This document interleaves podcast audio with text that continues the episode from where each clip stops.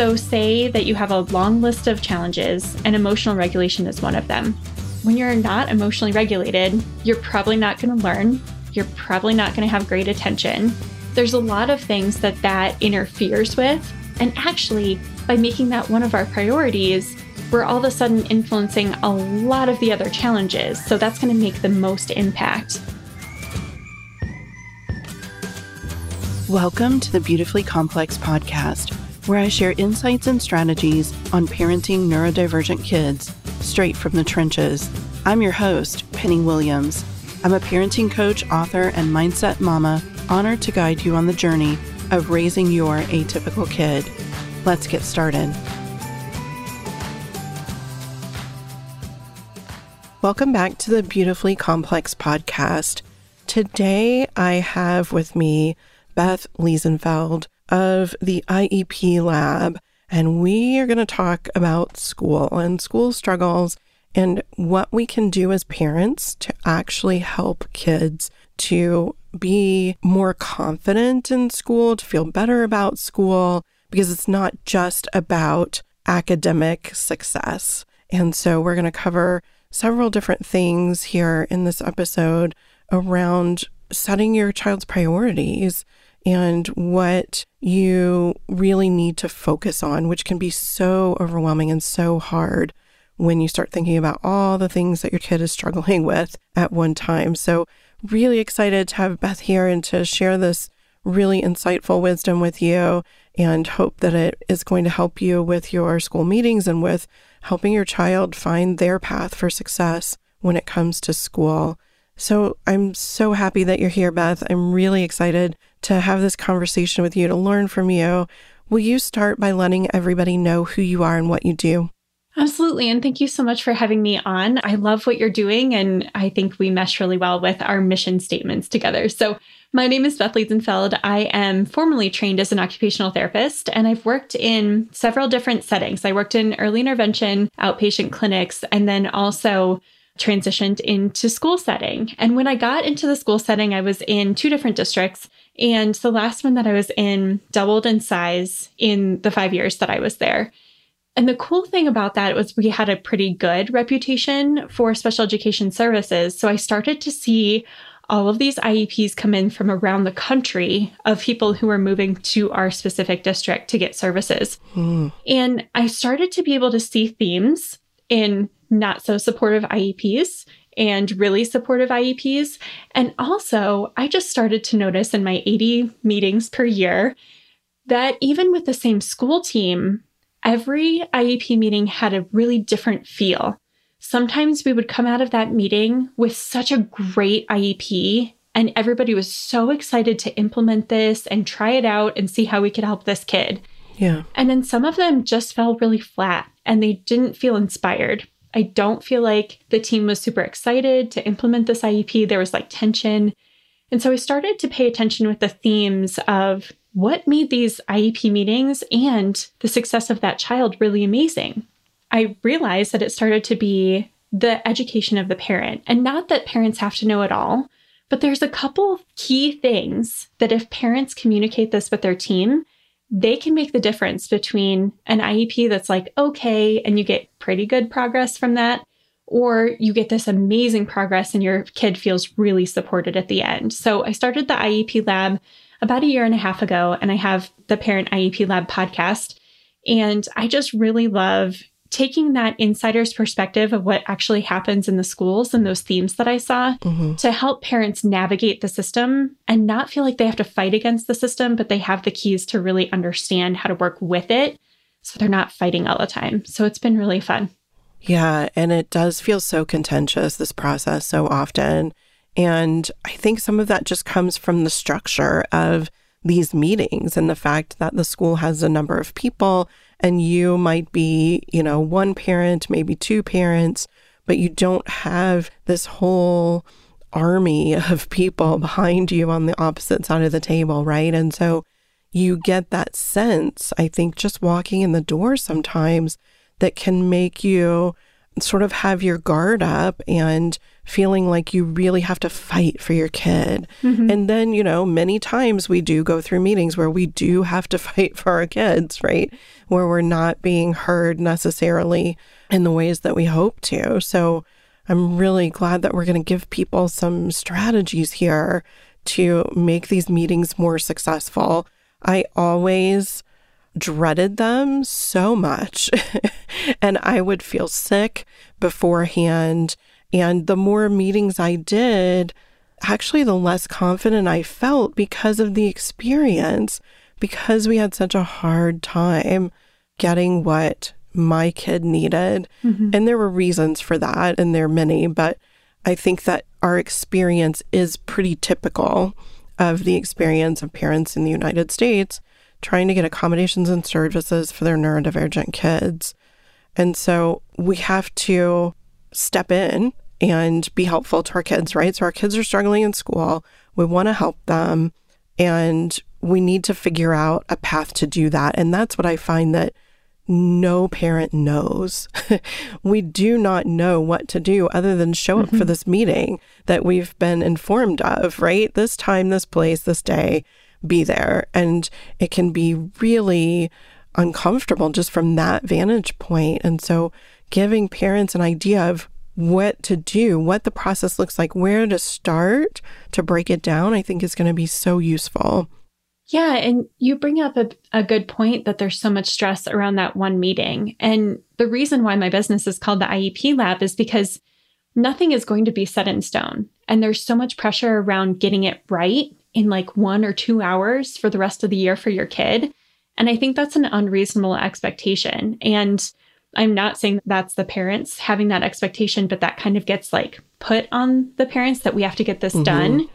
But there's so much that you can do outside of the IEP meeting to really make that meeting less stressful and then just say, oh, yeah, let's try it and we'll figure it out if it's not working later mm-hmm. and knowing those parent rights. And some of what we're going to talk about today is like what you can do before the meeting. Like we're talking weeks before the meeting to get ready for that and just feel like you've said what you needed to say.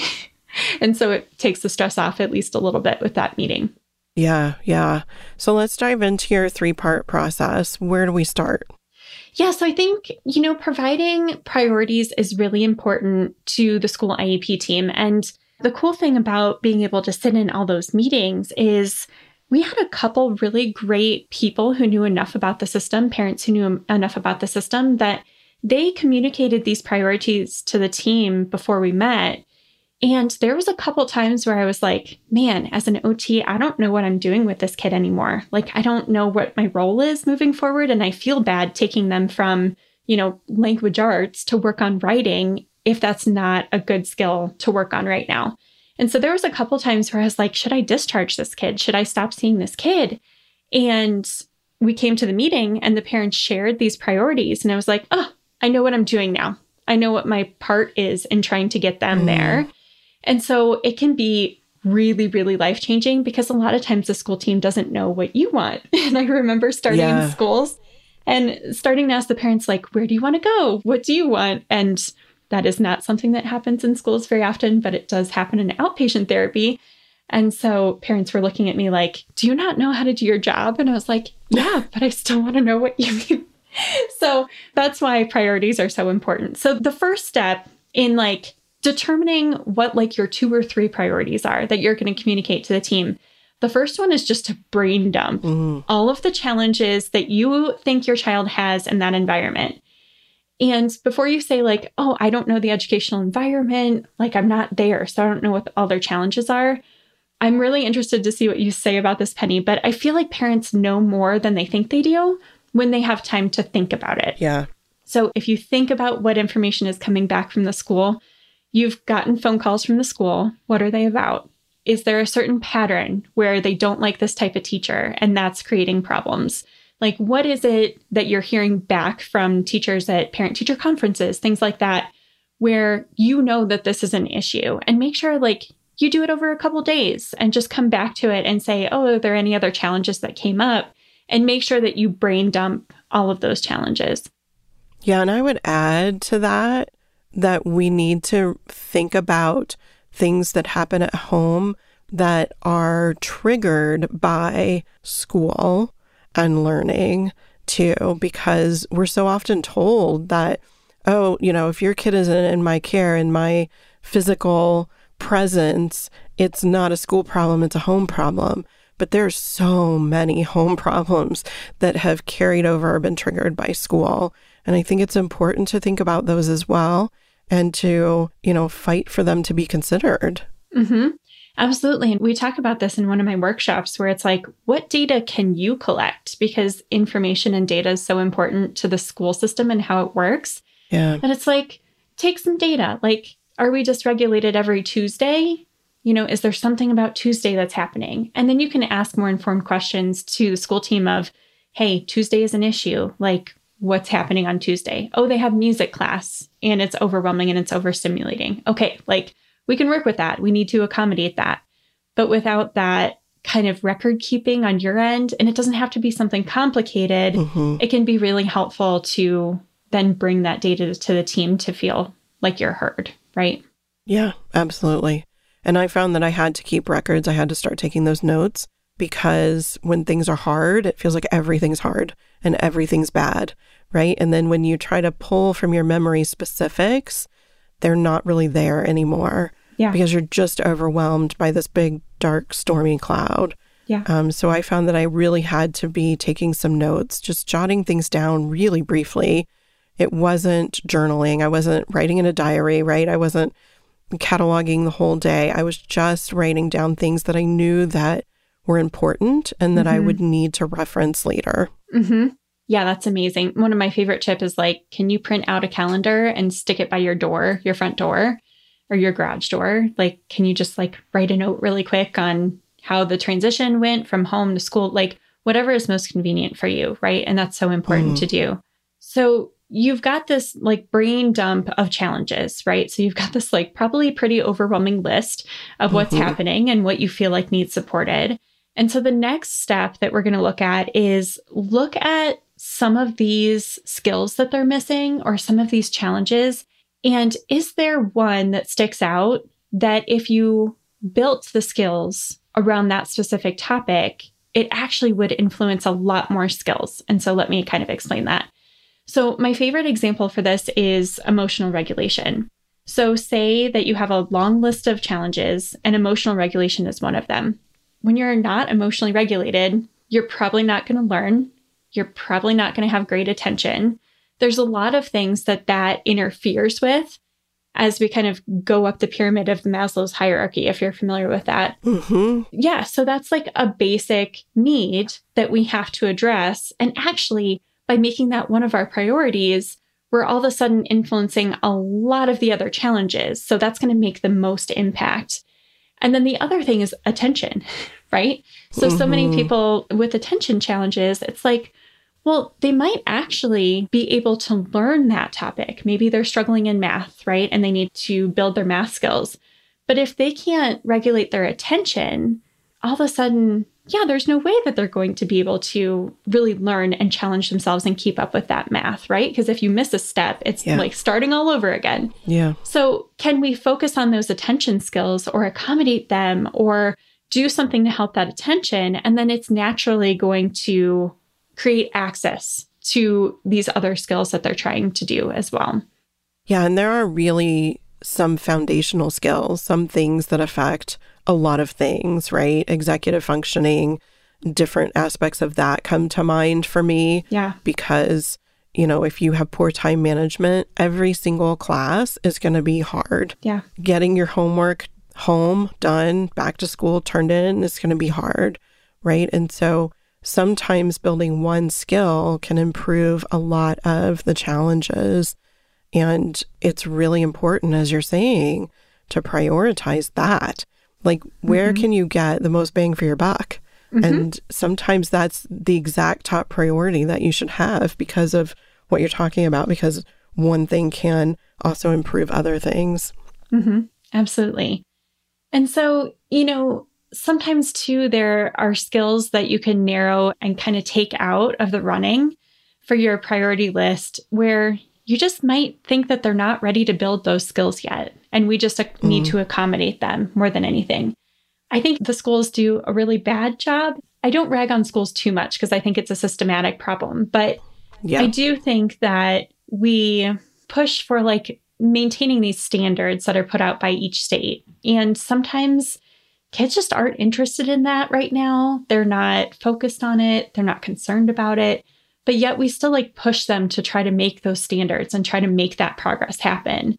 And I think trying to be as student centered as you can with, hmm, they're asking how to make friends right now. Should we start looking at social skills? Because they're kind of concerned and asking about, why is this happening? Why does nobody like me? Like maybe they would be interested to hear about some appropriate social skills yeah. or you know help them navigate the social setting in school. So you also need to look at that. But you know the last thing in this three part system is narrowing down those priorities to two to three things.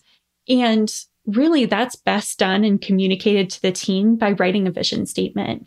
And so this can be you know taking that social skills example. It's like oh, okay, like we want, you know, Johnny to be able to participate in small group setting when he has these projects in the classroom and really feel like he's part of a team. That's a great vision statement, right? And that can include more skills than that so that you can kind of incorporate that, you know, two to three priorities that you have into that vision statement. And that is the part where when you communicate that before the IEP meeting, and you say, I'm excited to like come to the IEP meeting and see what you guys have for this next year.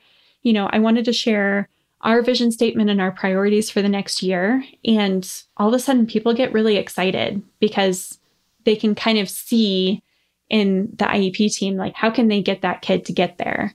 And you're harnessing some of that problem solving and, and passion for kids that everybody went into education to explore and to do. I'm noticing that that really is setting a more positive tone. So rather than going in saying, my kid can't do X, Y, and Z, and you're not helping, it's this is what we hope to get to. This is our goal.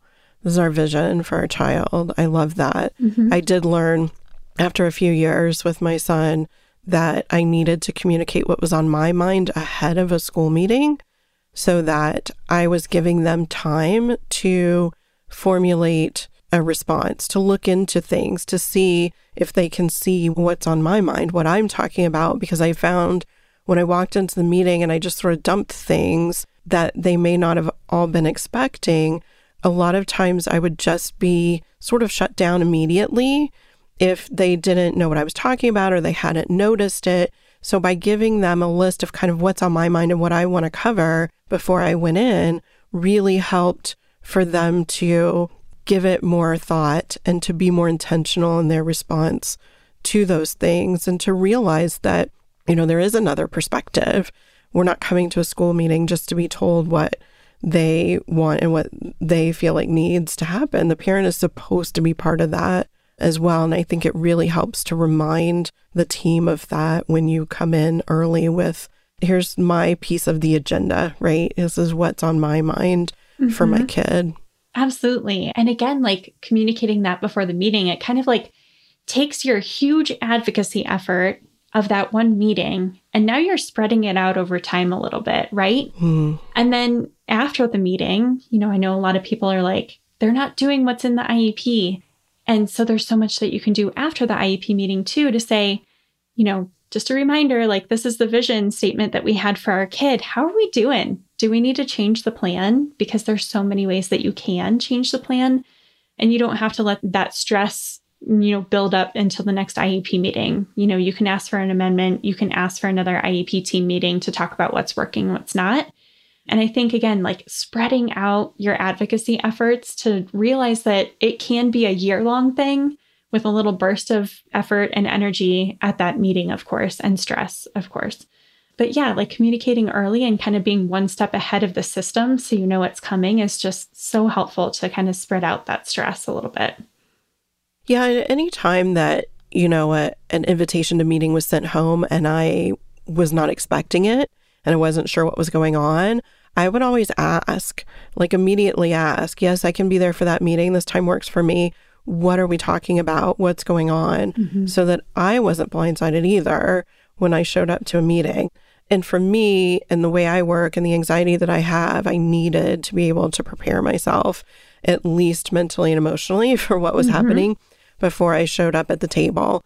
So, you know, you can always ask questions. I think that so often parents don't want to rock the boat, they don't want to upset educators. They feel like it's their process and we're just along for the ride.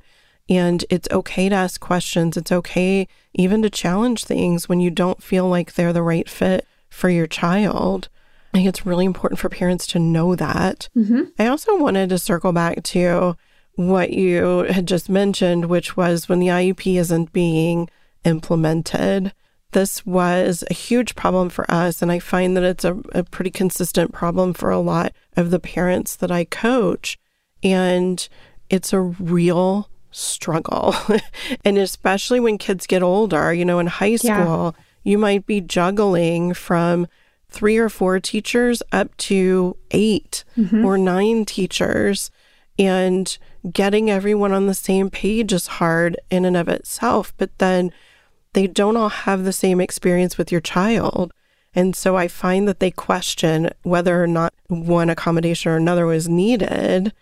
And then there's this whole communication issue. Like I always mm-hmm. gave a summary of of my son's IEP to every teacher at the beginning of every school year because I knew that wasn't being provided to them. I knew it was very overwhelming, way too much to read. You know, it would take me a long time just to pull out the nuggets that they needed and put mm-hmm. them in one page.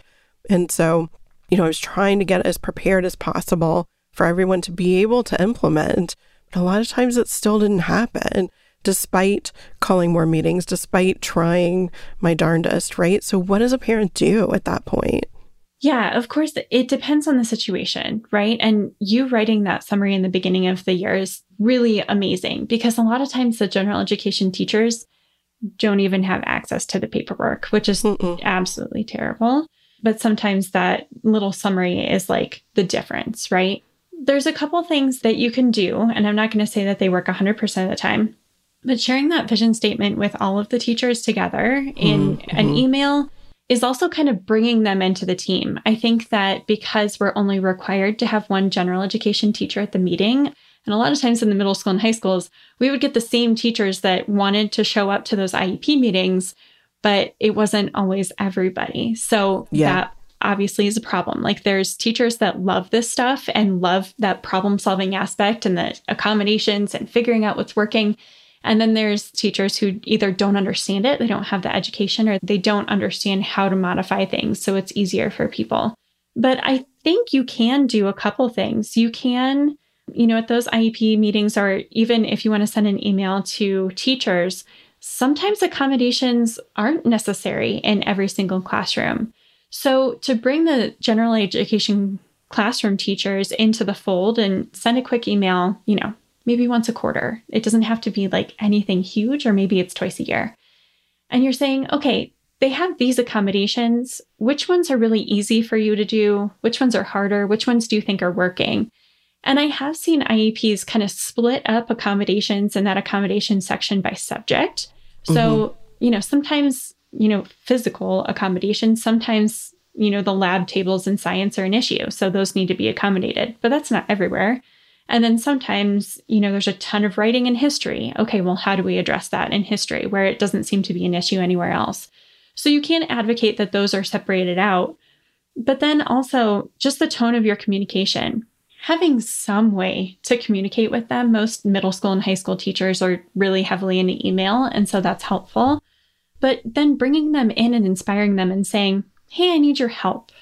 What accommodations do you think are working? Which ones aren't? And that's a way of being a gentle accountability partner. You're not bringing on conflict, you're just trying to help them problem solve what's working and what's not. And sometimes your advocacy is education to those general education teachers, right? Mm-hmm. Sometimes you're advocating for those consult services so that the special education teacher or the OT or whoever goes into that general education teacher and says, This is what this accommodation looks like. this is what we can do. Right. Oh, I see what the issue is. Okay, can we do it this way? And is this the easiest way to accommodate? So I think just having a way to check in with them I mean, if email doesn't work, then there's a lot of different ways to try to get some information back from them. And I think that's the hardest part about middle school and high school is they have so many students. Yeah. But you can ask for, you know, hey, I'm going to email you guys twice a quarter or once a quarter to like check in with you. You know, this is an IEP and we might have to change it later. So we might need your help in figuring out what's working and what's not. And the last thing is just like, again, to circle back to that vision statement is bring them into the fold. Like, what is their role in helping your kid get to that vision statement? You know, can you recruit their help? Because most people in the schools want to help, genuinely want to help. Yeah. And so, can we bring them into that vision statement and say, like, I'm so excited to, you know, have him work with you and and see where we go and this is our vision statement and how's it going? What's working and what's not working? Yeah, and I, what I hear from that is really setting the tone of team collaboration with teachers rather than this sort of, you know, we're on one side of the table and you're on the other, right? This contentious relationship. And that has always worked better for us than sort of feeling like we need to fight or battle. Or even, you know, I've tried many times to say, you know, at home, this seems to really help with this issue. What do you think? Could you try it at school? You know, asking for the input of the other party can really set that tone as well. And I love what you said about asking, do you think this accommodation is working in your class? I had never thought to ask that.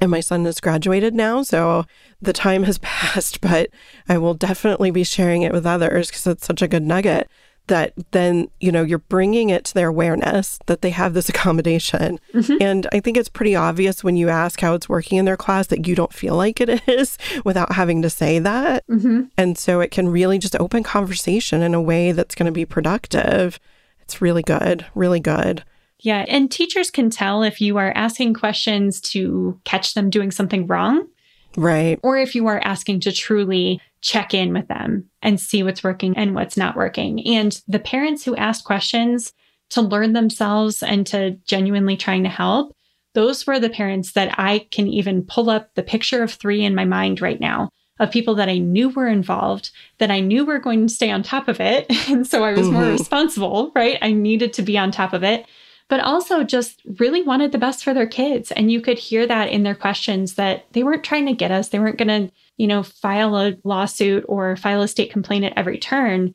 They really just cared about their kids. And that makes a difference for educators that they know that in your communication. Yeah, we think so often about being open minded, but it goes to both sides of the table. You know, parents need to be open minded that teachers may not know what a kid with ADHD needs or what your kid would do better with. They don't know that they can actually change the instruction for your child or the assignment for your child. But also, you know, teachers and educators can be creative as well. And I think because it's so systematic, we don't think about that. So often that gets forgotten that, hey, you could be out of the box for this kid. You could do something different for this kid. And it's totally okay to do that.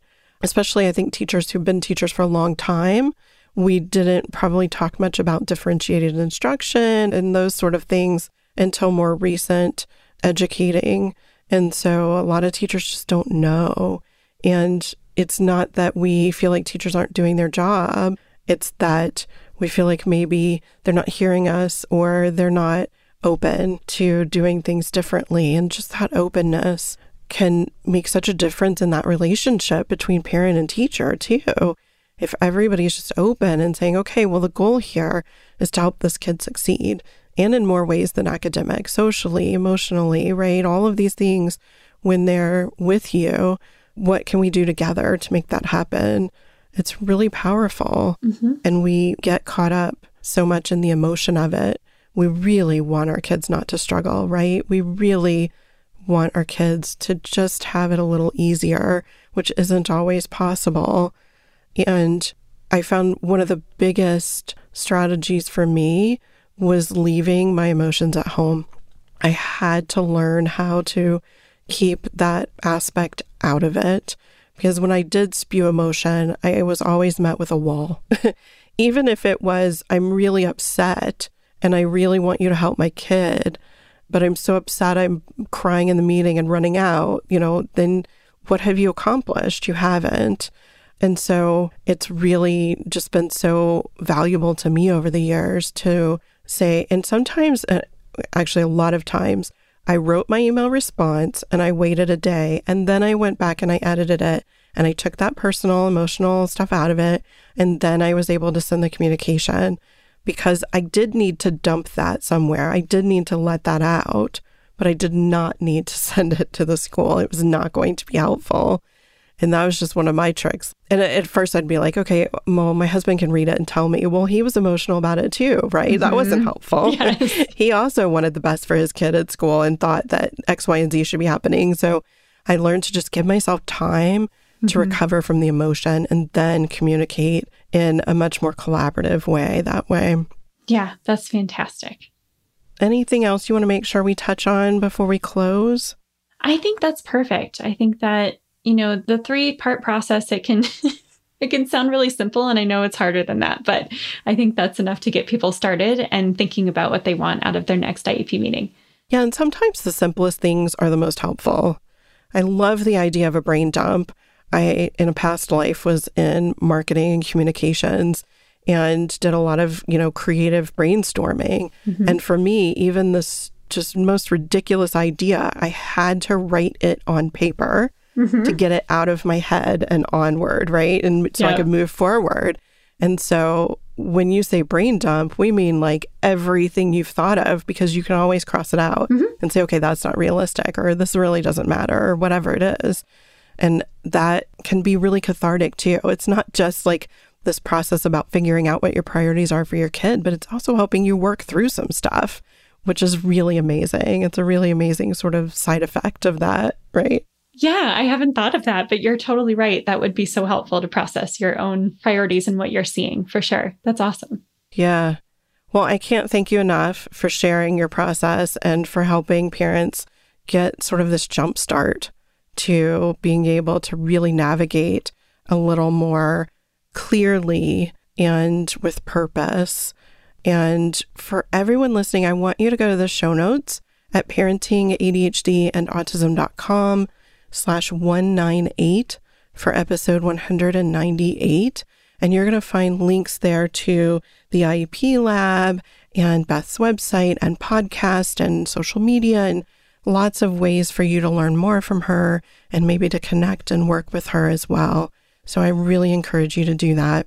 And I just want to thank you again, Beth, for giving us some of your time and some of your experience and sharing what you do with the world to help our kiddos to be able to succeed. It's really important work. Absolutely. Thank you so much for having me on. And I'll see everyone on the next episode. Take good care. Thanks for joining me on the Beautifully Complex podcast. If you enjoyed this episode, please subscribe and share.